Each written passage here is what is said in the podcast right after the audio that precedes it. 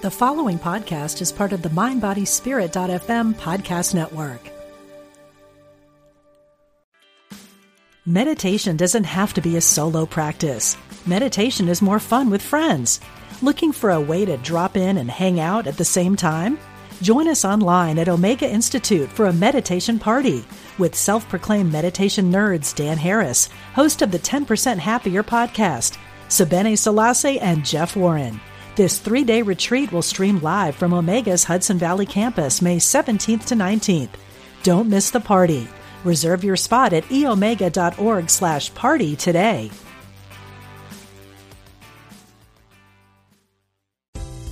Hi, I'm Reverend Ellen Debenport, host of Voices of Unity here on the Radio Network, wishing you and your family a joyous holiday season from all of us at Unity World Headquarters at Unity Village.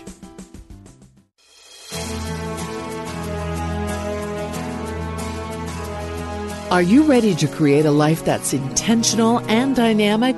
Welcome to the Intentional Spirit with your host, Reverend Temple Hayes.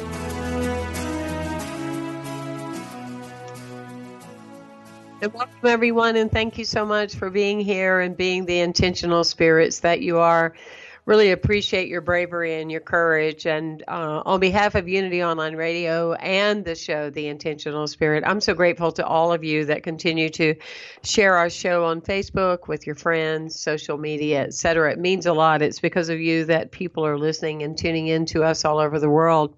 We do our best always to have. Uh, incredible people and to have a balance of uh, not only successful authors and musicians, but also you know, difference makers, uh, people that are focusing on knowing that the world is a better place simply because they they lived. Um, I think that um, there's a beautiful poem by uh, Ella uh, Wilcox that she, she said that there's a big difference between the uh, the lifters and the those who lean. And today we definitely have a lifter and she is very dedicated to the work that she does. Alisa Savoretti is with us today, and she represents the beautiful movement called My Hope Chest. Welcome, Alyssa, to our show today, and I'm so glad you're here. Oh, good afternoon. Thank you, Temple. Thank you so much for having me on today. It's my pleasure. Oh, it's always a pleasure for us too. And um, we've had you on the show one other time. You're very popular. And so definitely wanted to bring you back and um, just feature uh, the work that, that you do. But give us some background about your life because obviously there's always new listeners and, and a story never gets too old and it's worth repeating. Um, tell us about you and why these things are of interest to you. Oh, okay. So, um, I'm a breast cancer survivor. Uh, 15 years uh, this this month, actually. Um, and uh, congratulations. Uh, yeah, thank you. And my Hope Chest actually also just celebrated our 15 year anniversary on December the 3rd. So it's, it's a pretty good week for us and for me.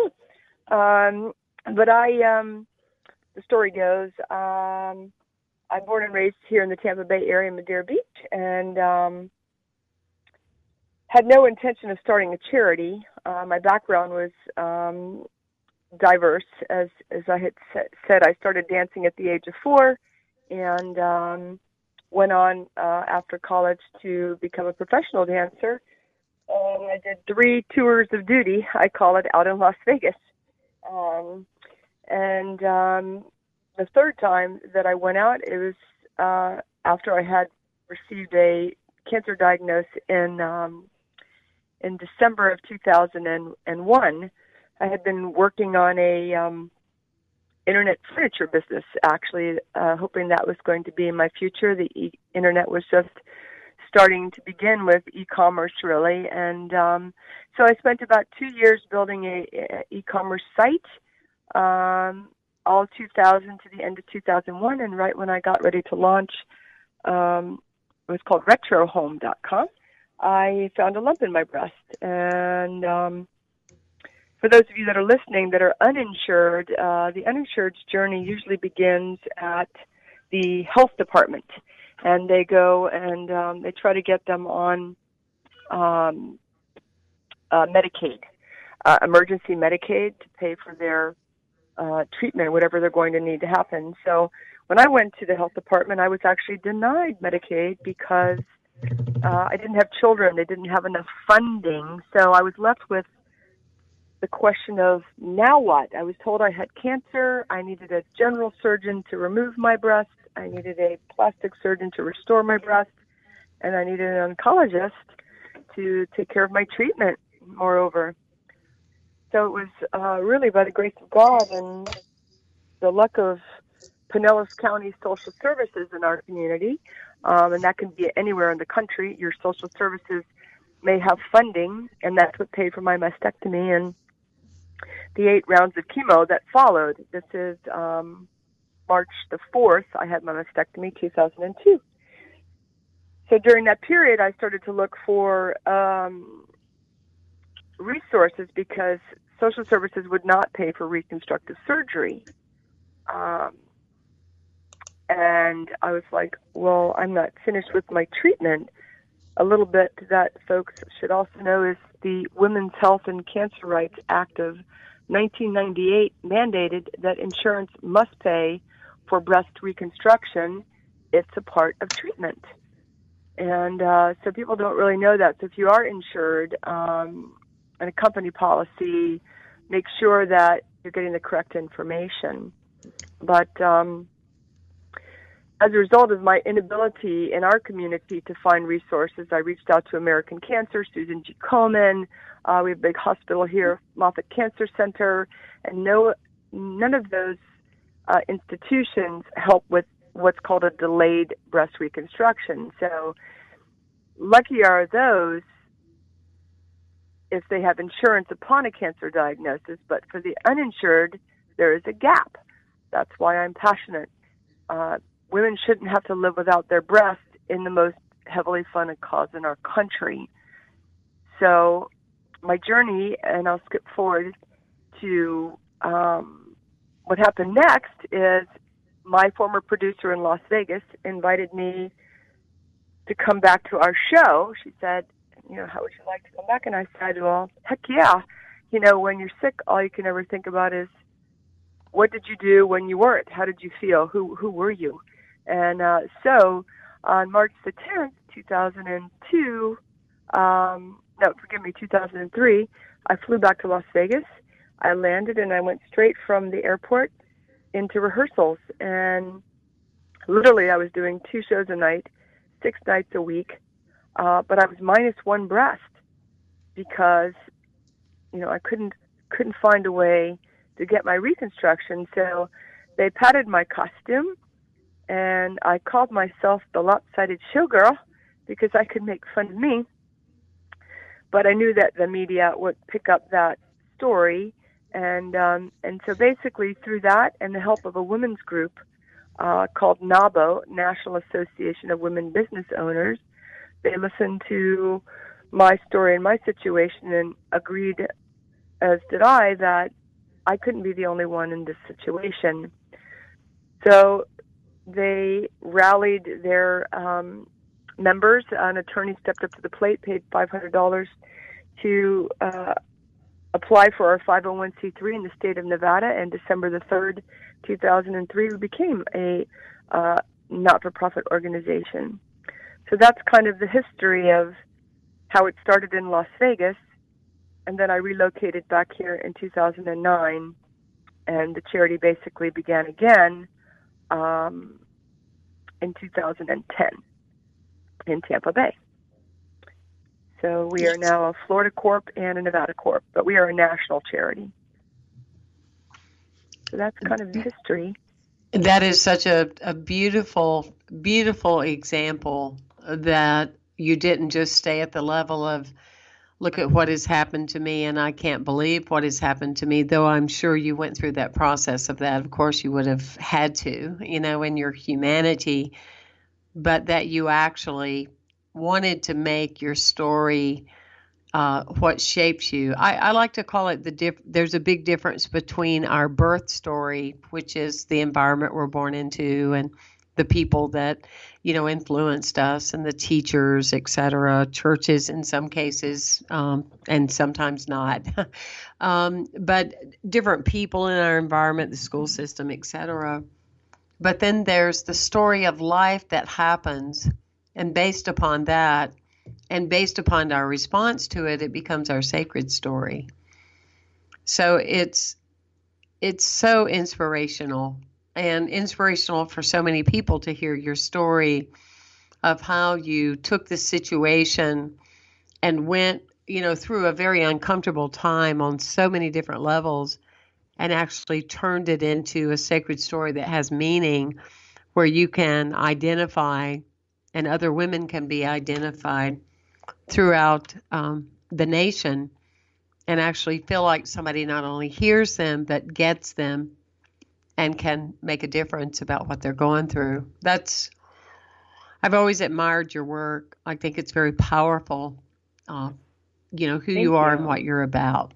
It's just a, a, beautiful story. And those that are tuning in, you can go to myhopechest.org and you can find out a lot about what Alisa is doing. She is, uh, as she calls herself, I love this idea. I've never heard of it before maybe you made it up, a serial entrepreneur? uh, you know, I I don't know if I made it up, but um, I, I like it. It's, it's it really gets your attention. well, you know, some people um have one calling and you know, that's probably less stressful on life. I don't really know. My sisters and I are um so different in that capacity.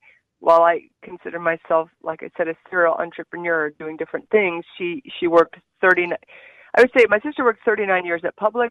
I had 39 jobs, 39 careers. Uh, not really that many, but um, you know, life is long. People like to say it's short. I think life is really long, and there's a variety of things that we can do with our life, whether it's our careers or our volunteerism. And I mean, everybody knows, you know, the amazing things that you do in the community temple. And so I just want to say thank you to you. I've been coming to Unity for many years. Um, I'm not there every Sunday, but, um, but I do consider uh, Unity my home. And um, anyway, you know, we're all on this blue ball together, no matter what our causes are, whether they're animals, children, or the environment.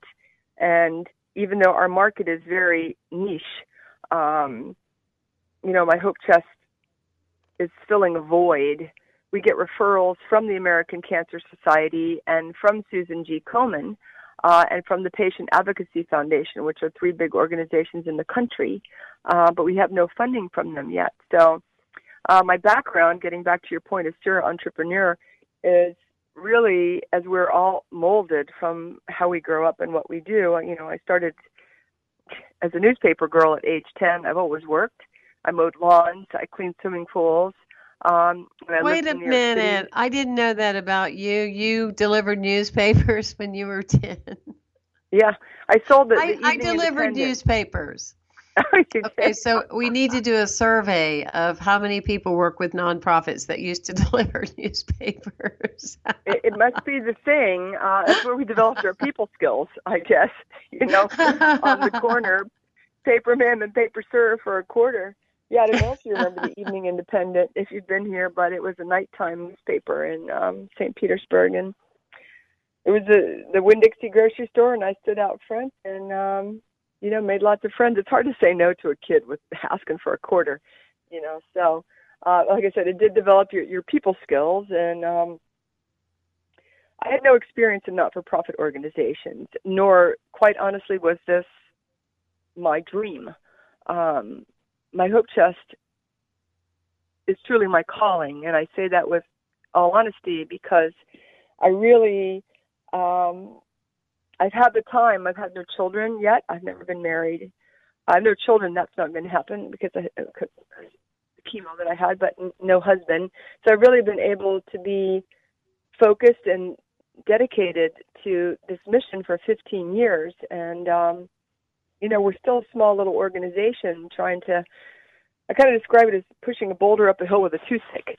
And it's, it's funny, uh, but it's true uh, anyone that's got a nonprofit, whether it's big or little, really, um, it's it's always a labor of love, and it's to, to keep the community together. You know, we pick up where government institutions leave off. That's what not-for-profits do. That's why we exist. And um, I just am really passionate about the fact that, you know, lucky are you if you had insurance and with a breast cancer diagnosis. I, I, I, it's almost my first question when I hear someone's newly diagnosed.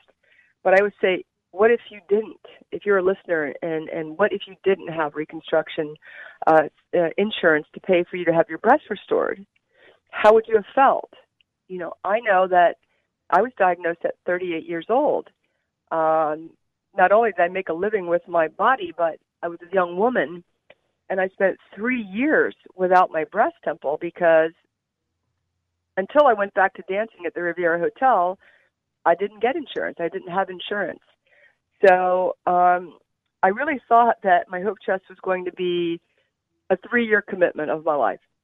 This, like I said, wasn't my long term goal if anybody else was was doing breast reconstruction in America, I would have just been referring people, uh, but it did not exist. It still does not. We're the only national charity helping women in this gap, and um, so I was very naive in, in in believing that okay, you're going to start a business and it's going to be you know successful in three years. But I really thought because breast cancer is the most heavily funded cause in America, that when people heard women were living without their breasts because they couldn't find a way that they would throw money at this cause. Breast cancer, uh, Susan G. Komen, for example, everybody knows that name is a $300 million charity. That's over a quarter of a billion dollars. So if we even got, you know, a half of a percent uh, of that, we'd be able to serve our mission better. And, and when I say that, my Hope Chest has a wait list. We have a wait list of about 69 women at this moment. Uh, we have three that are ready to go, two that we're trying to help right now to the tune of $20,000. I just put a post on our Facebook page uh, for Carolyn. Uh, so if anybody's listening and, and feels so empowered and passionate, uh, but it's very expensive. I'd like if I could to, to, to quickly explain, you know, what breast reconstruction is. Of course. Right. Yeah, it's very yeah. important. And I also, because um, it's like you say on your website, you know, the the big problem is lack of awareness. And I just, I don't want to uh, digress us in any way, but is that still close to the accurate number we're looking at now? 220,000 women still oh, are living without breast? Um, so, or is that number higher? Basically, there's not been enough studies. So, so if I had the resources this moment today, when you um, have them. I would again launch what we we had launched years ago called the Breast Reconstruction Study. Okay. And we launched it with a couple of um, other organizations in New York. One is uh, Living Beyond Breast Cancer. That's in Pennsylvania, and the other one's Young Survival Coalition. But there really hasn't been enough research on how many women are actually falling through the gap. All I know is we continue to get referrals, um, and we continue to have a wait list. And and and mind mind you, this is predominantly, but not entirely, what's called a delayed reconstruction. So for what what are the reasons a woman cannot have reconstruction at time of mastectomy? One, she's uninsured. Two, she doesn't want to. She wants to take care of her cancer, and she doesn't want to start reconstructive surgery. Three, she maybe have started reconstruction at time of mastectomy, mastectomy, but has lost her job, and now she's in the middle of process and can't find a way to get finished. Which brings me to what is breast reconstruction? Breast reconstruction is not an augmentation. It's not an AKA boob job. Uh, it's a very complicated process. It's a series of three surgeries that spans a year and costs about $25,000 at a cash pay. That's if somebody walked into a surgeon's office and had no insurance, that's what they would get quoted because it's the surgeon three times, the anesthesia doctor three times, and the facility three times. So, you know, when I when I began this in 2003 and thought my three-year plan was, hey, we're just going to get some doctors on board and people are going to throw money at this. I was just, you know, so naive, which that's a part of the learning curve of life, isn't it? But um, but anyway, here we are today in Tampa Bay. Um, you know, I want to talk about what's what's going well, and um, I don't know how much time we have, uh, Reverend Temple. Oh, we have um, another 35, 40 minutes easy. So oh, okay, okay. we've okay, got so we've got time to delve into where you want to go. And I I want to say, having um, a wife that I've gone through this experience with her. Uh, the other part uh, when you're talking about people that are going for you know reconstruction and those kind of things you definitely want to get some references of who they've seen before because some of them do not do justice at all right, right? well you, you know, know what the thing about breast reconstructive surgery as with any kind of surgery everybody has a different body, and there are definitely better surgeons.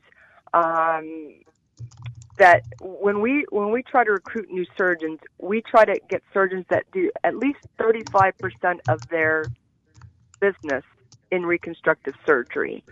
Like I said, because it is a complicated process. So you definitely, I agree with you. Just want to do your homework, get some references, uh, go and have a couple of different consults I know that I did to make sure you liked your surgeon. Um, you know, I had one that that I really wanted to take a look at their um, before and afters, and had a book and wouldn't really let me spend more than like two minutes looking in it uh, to ask any questions. I'm like, he's he's definitely not for me. But um, I had my reconstruction, like I said, in, in Las Vegas. But the surgeon that we work with here. Um, well, I actually don't know if he's doing reconstruction anymore outside of my Hope Chest, but it's it's uh, Dr. Antonio Gayoso, who is the chief of plastic surgery um, in in St. Petersburg at, at St. Anthony's and um, uh, Bayfront. But um, you know, we have surgeons all over the country, and I always ask, and we ask for referrals of who did you love. That's the question you want to ask: is who did you love? and why, and um, you know, kind of go from there. But there is a level of, you know, what's called a delay, uh, a failed reconstruction, which is when if a woman, well, you know, I'll explain now the types of reconstruction, if I may. Um, so, what is breast reconstruction? The the most common type of reconstructive surgery is what's called a tissue expander. A woman has a mastectomy, a single or a double. She's left uh, flat to the chest wall because they want to remove all of the cancer. And um, then she has a decision to make. She can do a tissue expander type of reconstruction, which involves implants. Uh, she can do a reconstruction that is uh, a, what's called a flap surgery, a DIEP flap, uh, or tram flap, which is actually a double bonus. It's a tummy tuck using your own fatty tissue to create your breast mound. In that case, um, you don't have to replace implants ever in your lifetime. And like I said, it's made from your own, uh, most people don't realize that, your own tummy uh, and hips and all of the places where we may carry a couple of extra Twinkies. Um, so um, that surgery is an even more complicated and more expensive surgery. It's about a five hour surgery um, with two to three surgeons doing microsurgery because they must move um, arteries and, and blood flow from the stomach area and, and move it to the breast area. So sometimes the body one, if they do a tissue expander um, reconstruction, which is an implant, may reject the implant. Uh, maybe there's not enough tissue um, and it doesn't close properly. Just so everybody knows, even if you have complications, a great surgeon is going to go back in there and he's going to fix that. So, um, but there are occasions, you know, to be perfectly transparent, where a reconstruction may not work, and physically. Um, the doctor also determines we do not vet people if they are medically able. My Hope Chest is just the payment gateway. The surgeon is the final call if uh, a woman is a good candidate for reconstruction. You know, if they have other health issues, um, severe health issues, you know, mind you, like blood pressure or something, and this or that or whatever, uh, that's the doctor's determination. Um, but um, I hope that um, that your wife had a good final outcome of her process because it is a journey, as you well know. Yeah, she's um, definitely very pleased, and now? you know has Yeah, been um, cancer free for since 2004, so 14 years. Yeah, Almost right like um, with you, right? I Yeah. mean, one year difference. Yeah. hmm yeah. Mhm. Yeah, and you're right. There's just so many components of it that um, it's just crucial that you get the right information. And one of the things I learned uh, years ago, because I had uh, at a very young age, I had major jaw surgery, and I I learned something very significant is you have to know in advance the questions to ask. Right. You know, For sure. Well, you know, you, you can't be at the mercy of, oh, yeah, people are going to tell me what I need to know. No, that's not how it works. You need to know the questions to ask and along every step of the journey and, and what that looked like. I, I love the fact that when you say, I didn't choose the hope chest, it chose me. That's a very powerful statement. Well, it couldn't be any more true. Um, you know, I was going to be an e-commerce pioneer, and um, I've been running 15 years of charity. So, you know, that was God's plan for me uh, at this moment in time. And, you know, we're just like every year, just working really, really hard to, you know, keep things moving and keep things growing and help these women quicker. But um, It's really You know, powerful. I'm talking to Alisa Savoretti, and we're uh, talking about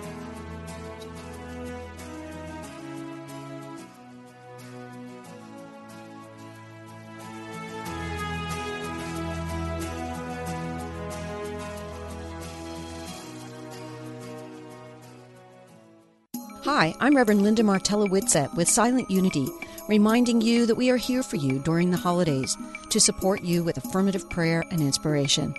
From all of us at Silent Unity, we wish you a beautiful and blessed holiday season. When listeners like you contribute to Unity Online Radio, you're making a positive difference in your life and the lives of other spiritual seekers. Go to unityonlineradio.org and click on Donate to make a one time donation. Or sign up for monthly contributions. Thank you for your support.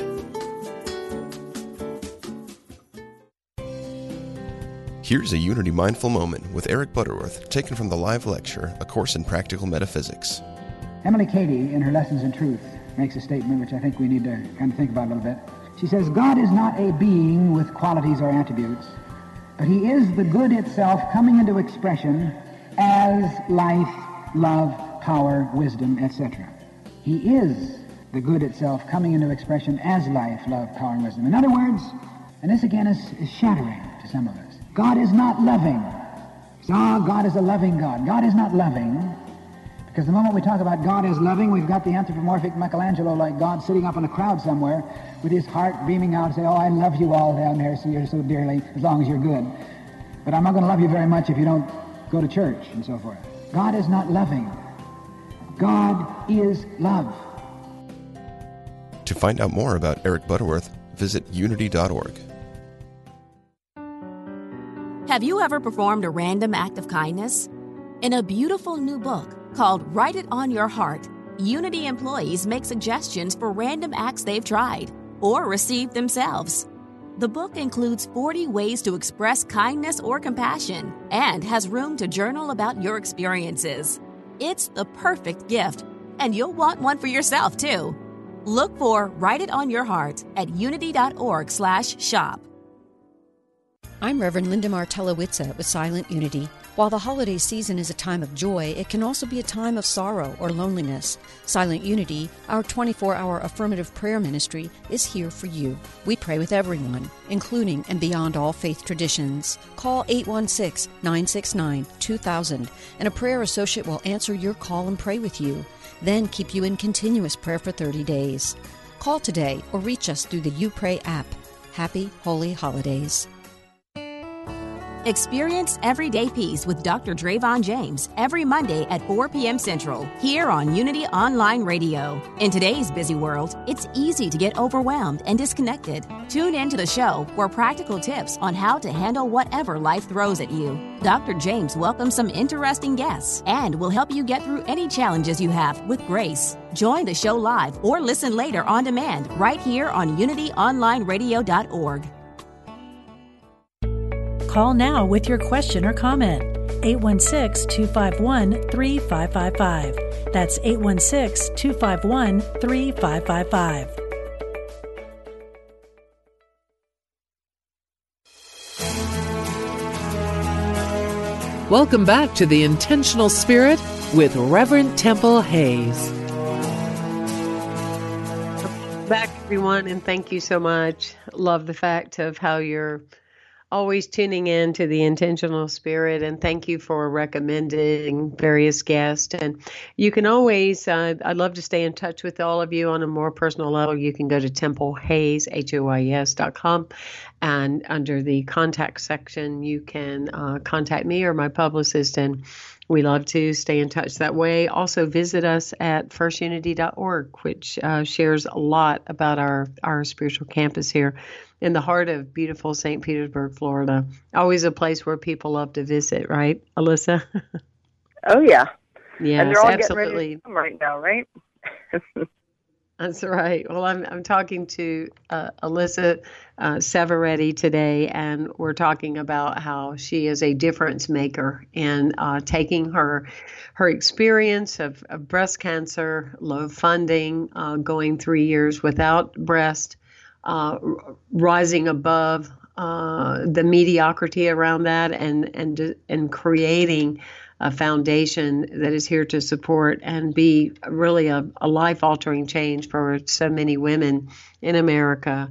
And you know, we just I just continue to bless you and and give you as many accolades as possible because I just am very grateful to what you're doing. And you're exactly right. You know, no woman on the planet ought to ever have to go through something like this. I mean, the condition is enough by itself without this. So thank you for your education and thank you for your awareness. Um, I know. Um, I, I, first of all, I don't think we should ever call nonprofits nonprofits. We ought to have named it something different, right? I mean, yes. I mean, yeah. I too am part of a nonprofit sector, and and if you aren't entrepreneurial, um, you know, which I know you are, and I certainly am. Uh, I don't know what uh, other communities and people that aren't entrepreneurial are doing because you you really do need to be innovative and creative um, this day and time. There's there's no doubt about it. Um, but I know well, one of the things that that really, uh, for those of us that are out there in the fields, you know, really speaking about the principles that we're bound by and that we believe in, and whatever we can do to be change agents. Um, I know sometimes it's just the stories that kind of rejuvenate the the visionary. Can you uh, share with us uh, some stories about some of the women that you've had the grace to be uh, in alignment with and, oh, yeah. and know their issues and things and how the Hope Chest has actually helped them? Happy to do it. Happy to do it. There, there's, you know, we we get referrals, like I said, weekly, uh, locally and nationally to my Hope Chest, and um, what it does, really, the very first statement I ever made when the charity began back in 2002 was our first T-shirt, and it, it, and it still completely speaks to what we do. Losing a breast changes your life, and getting it back is life changing, or them back. Um, so, you know, there's various stories, like I said, of women in different stages. I have one here I'll read a little bit about, and this is Anita, and she lives in Texas. And this is what she wrote on their application. They have to write a little bit of their their story and why they need help.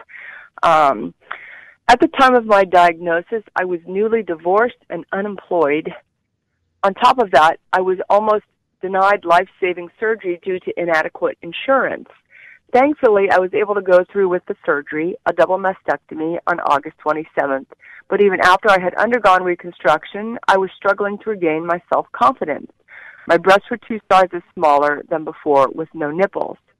This left me feeling more like a doll than a woman.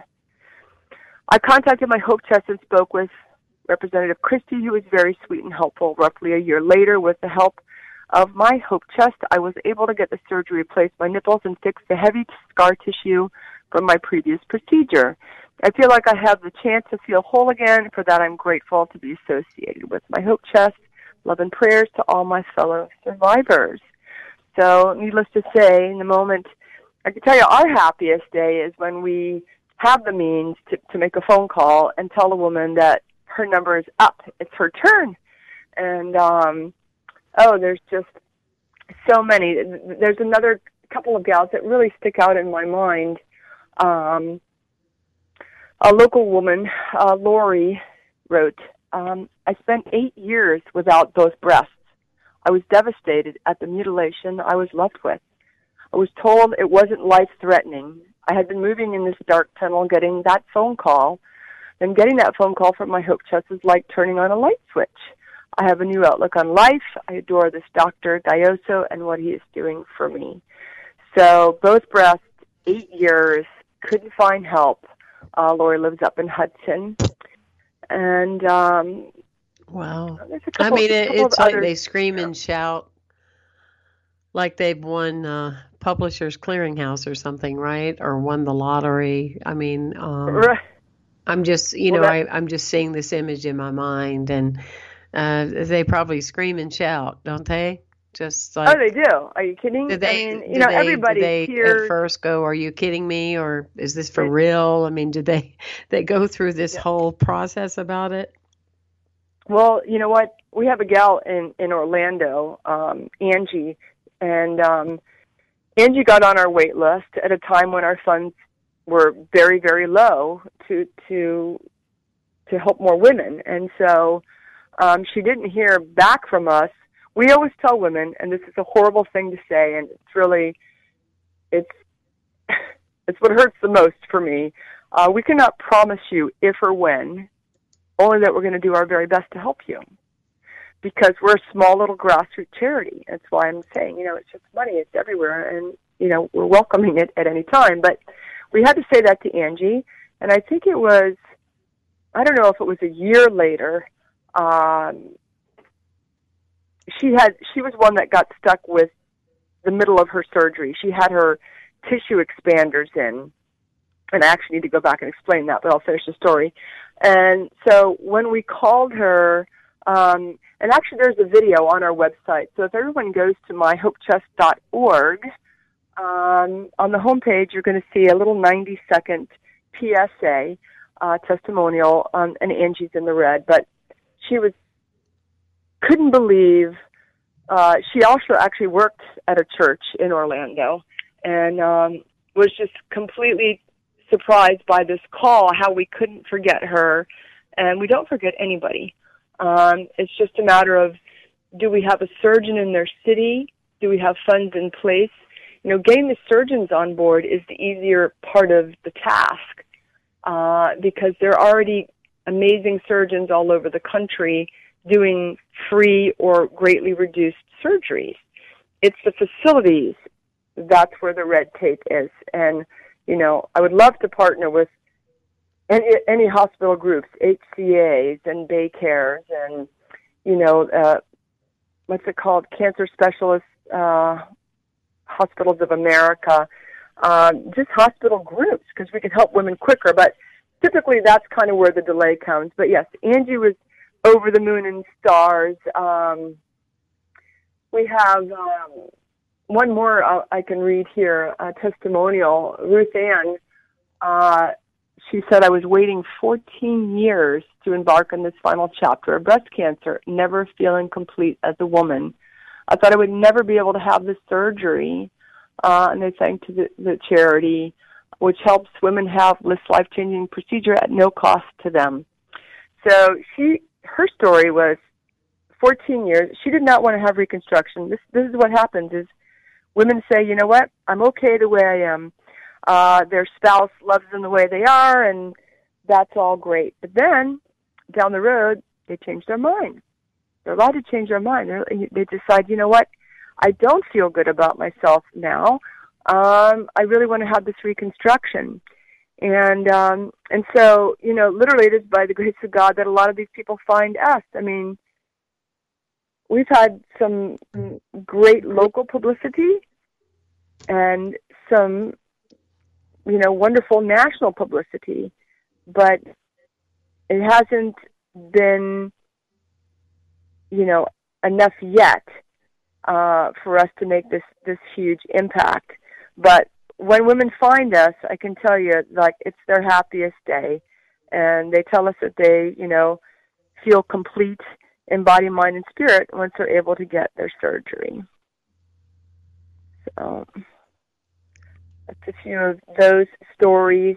Um, I know the one thing I didn't co- co- completely tell everyone what a reconstruction is is the first step of a tissue expander is they put an empty bag in your chest called a tissue expander, and they slowly fill that uh, weekly with salt water, saline, to slowly stretch the breast skin, the tissue, to be able to accept the implants. And the second surgery is about three months later and they're able to put the implants in, uh, and then that has to heal and takes about another three months. The third procedure is creating the the nipple, which they're able to stitch. There's a scar, of course. They take that scar and the surgeon twists it and stitches it, and it heals into a mound that looks amazingly like a nipple.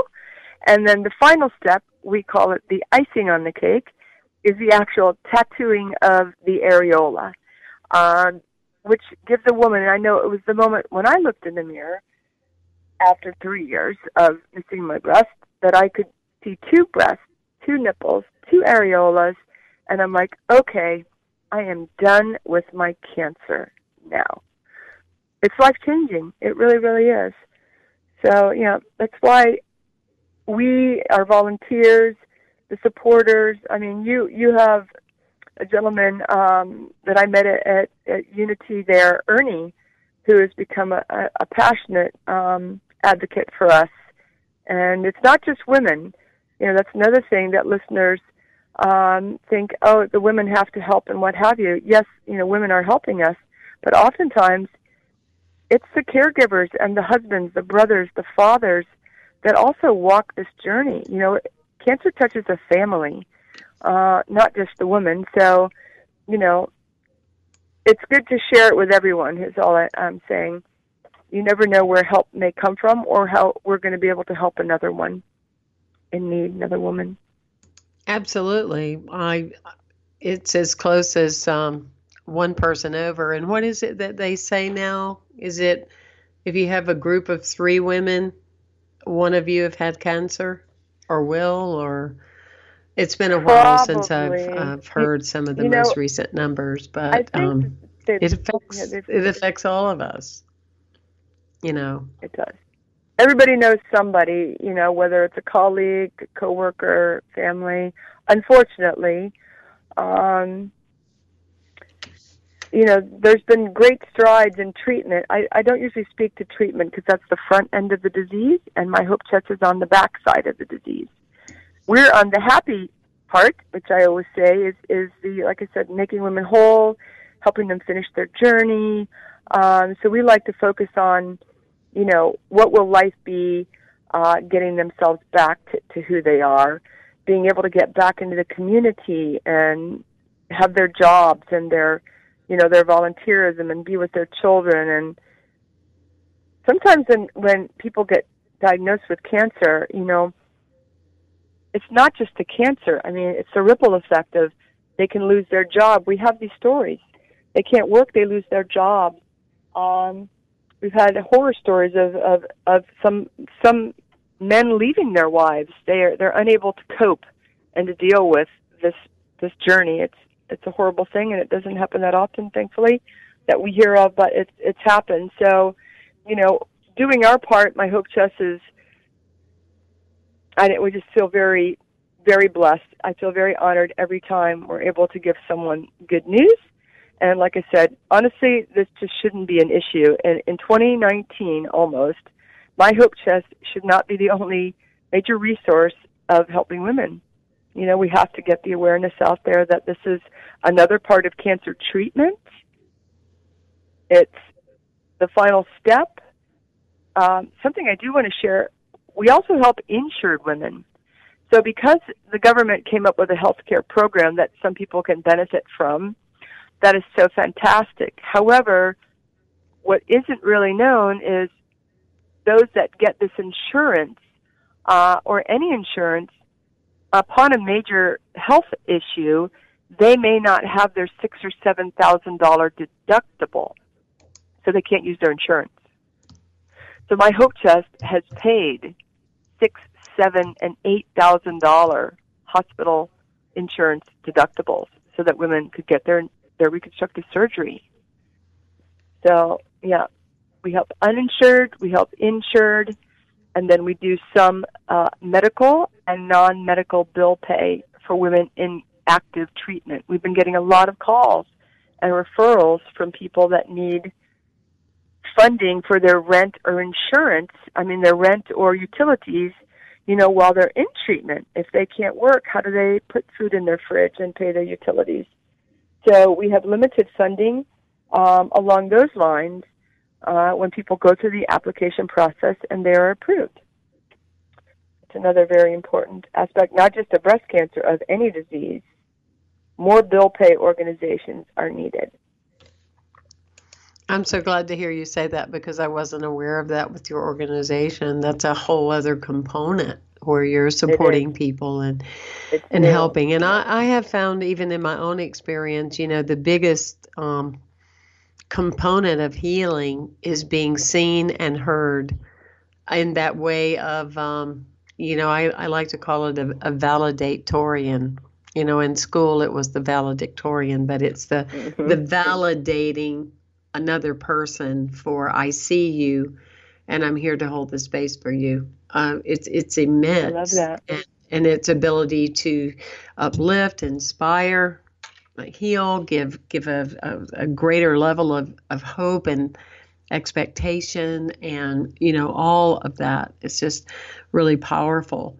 Well, I, I also know that you know people are listening and tuning into us uh, all over, and because of the work that you do and what you have and how you serve, uh, you're open to people that want to support you throughout the nation. And of course, you know, these days, I mean, we have wonderful employees that live in North Carolina and live other places. So it's a whole different world now, which is really beautiful. Uh, that being said, um, what are some of the things that um, you need now? Uh, or that would support your organization in a, in a better way? What what are some of the immediate things? Of course, we we know one of them is please, you know, uh, any any bit of, of funding would help. Uh, and a little little leads to a lot lot. So of course that would be great to go on myhopechest.org and uh, donate to the organization. That would be a big deal. Uh, what are some of the other needs, Alisa? Well, yeah, thanks for that. So obviously, like like we shared, it's a very complicated process, but it takes human resources as well. Um, being that we are a national charity, um, one of the things that we had in the past that we're really seeking right now is is support, PR support, and marketing. Um, that's really how you broadcast your message. And we had Three Girls Media uh, which is out in California, for four years donate their time to helping us, you know, dropping press releases for our events and our patients and what we're doing. So that's one big need that would really, honestly, could change things for us overnight. You know, we had been featured in Oprah magazine, People magazine did a story on my Hope Chest. Um, some amazing things when we get that level of support in that area. Um, we're working on uh, a national advisory board uh, that I would like to see comprised of, of business leaders. Um, it'll meet by teleconference four times a year, and that's also one of the avenues that we're hoping to grow the word and um, the resources that we need. Um, our other wish list is, um, you know, like you said, raising funds, but we're trying to build long-term relationships with businesses that, um, for instance, in our community, the month of October, we have a campaign called Hope Floats for My Hope Chest.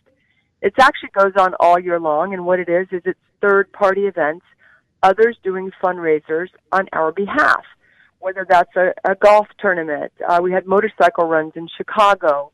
Um, we had a um, yeah AutoNation actually out in Las Vegas. My oncologist was friends with another gentleman who worked for AutoNation, and um, and we raised they raised thirty five thousand dollars for us.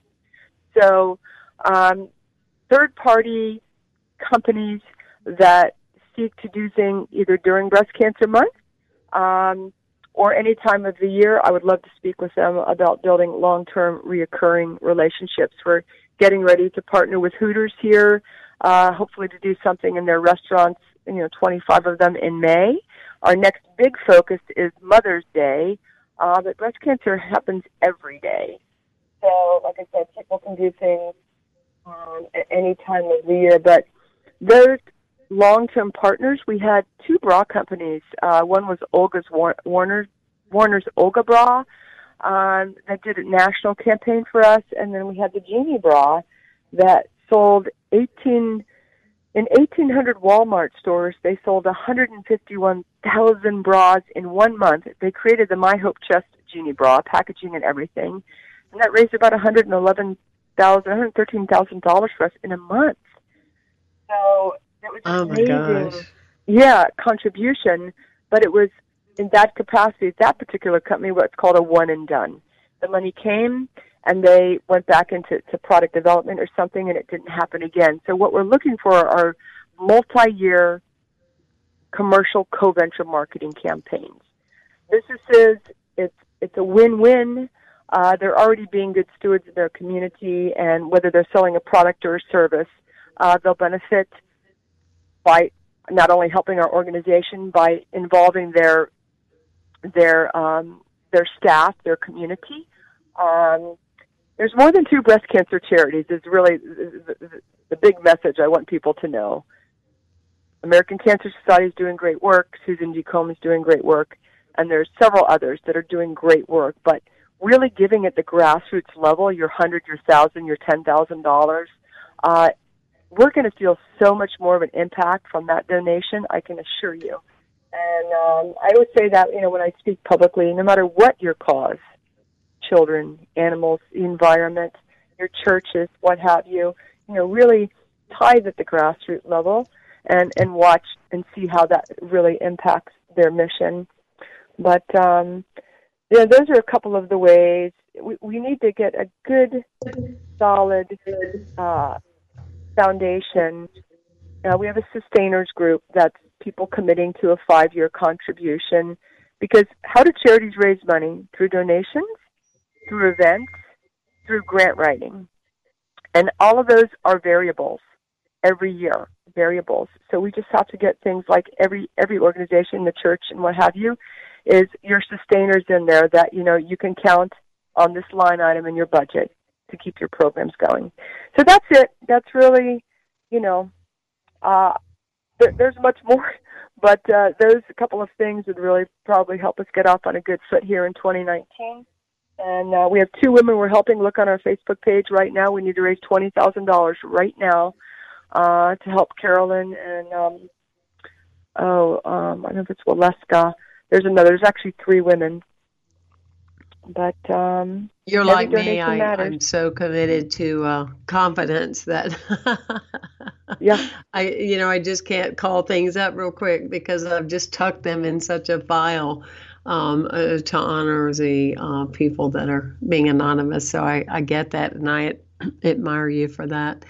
Um, I just um, I can't say enough about your foundation, what you're doing, um, the energy you continue to bring to it, and you you have such enthusiasm that you you act like you just started a couple of weeks ago, and yet I know that you've been, um, if you will, hitting the pavement for a very long time, and um, looking for those creative ideas and looking for those things that you know find you.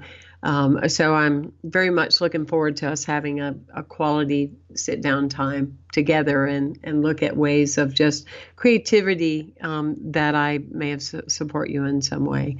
Um, I want to reiterate to everyone to go to myhopechest.org and find out more about this organization and how, in some substantial way or in some small way, that you can get involved. And um, Alisa, what is um, your burning desire. We have uh, another moment of our of our show left. Is there? I have uh, one yeah, one more campaign that I forgot to share that really um, everyone that hears it loves it, and we just have to find the right partner. It's called Dreaming for Dollars. Rest assured, you'll be changing lives, and it's a hotel campaign. A dollar a night a room. So right now we're, we're starting to get very focused on finding a hotel partner, a hotel chain partner, um, and it's simply a, a table tent, you know, in the room or in the hotel. And when folks visit, the hotel uh, donates or matches or what have you. But exponentially, us turning that one one hotel with 300 rooms would be nine thousand dollars in a month. A chain of hotels, you can do the numbers. Um, that Why don't you call Paris Hilton? Um, there's a good idea. You know, if I can get through to Paris Hilton, we she'd be like let's the greatest. Go big, ever. let's go big, let's go big. I like it. I do. Yeah, uh, let's think those those bigger ideas of what is possible, or somebody that knows somebody that knows somebody that knows her. I imagine she's even been through our town, you know, in the last um, year or two. So you never know. Well, I'm gonna I'm gonna hold that bigness for you, and I'm Thank gonna you. say aim, aim high keep aiming high um, because what you're offering and, and what you're doing is uh, life altering. And we need you, you out there. Temple. Thank you, everyone, for joining us. Thank you, Alisa, for being with us. And go to myhopechest.com.org, excuse me, templehayes.com. It's been a pleasure having you.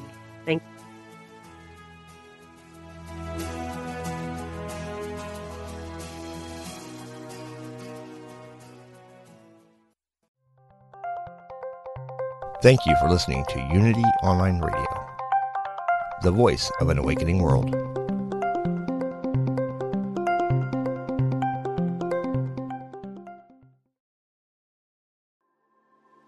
I'm Laura Worcester, host of the Intuitive Life podcast. As an intuitive medium and teacher working with the world of spirit, I love to share the peace that comes with the awareness that our departed loved ones are still with us. And I also love to help people explore what it means to live an intuitively led life. Start listening now on mindbodyspirit.fm or wherever you get your podcasts.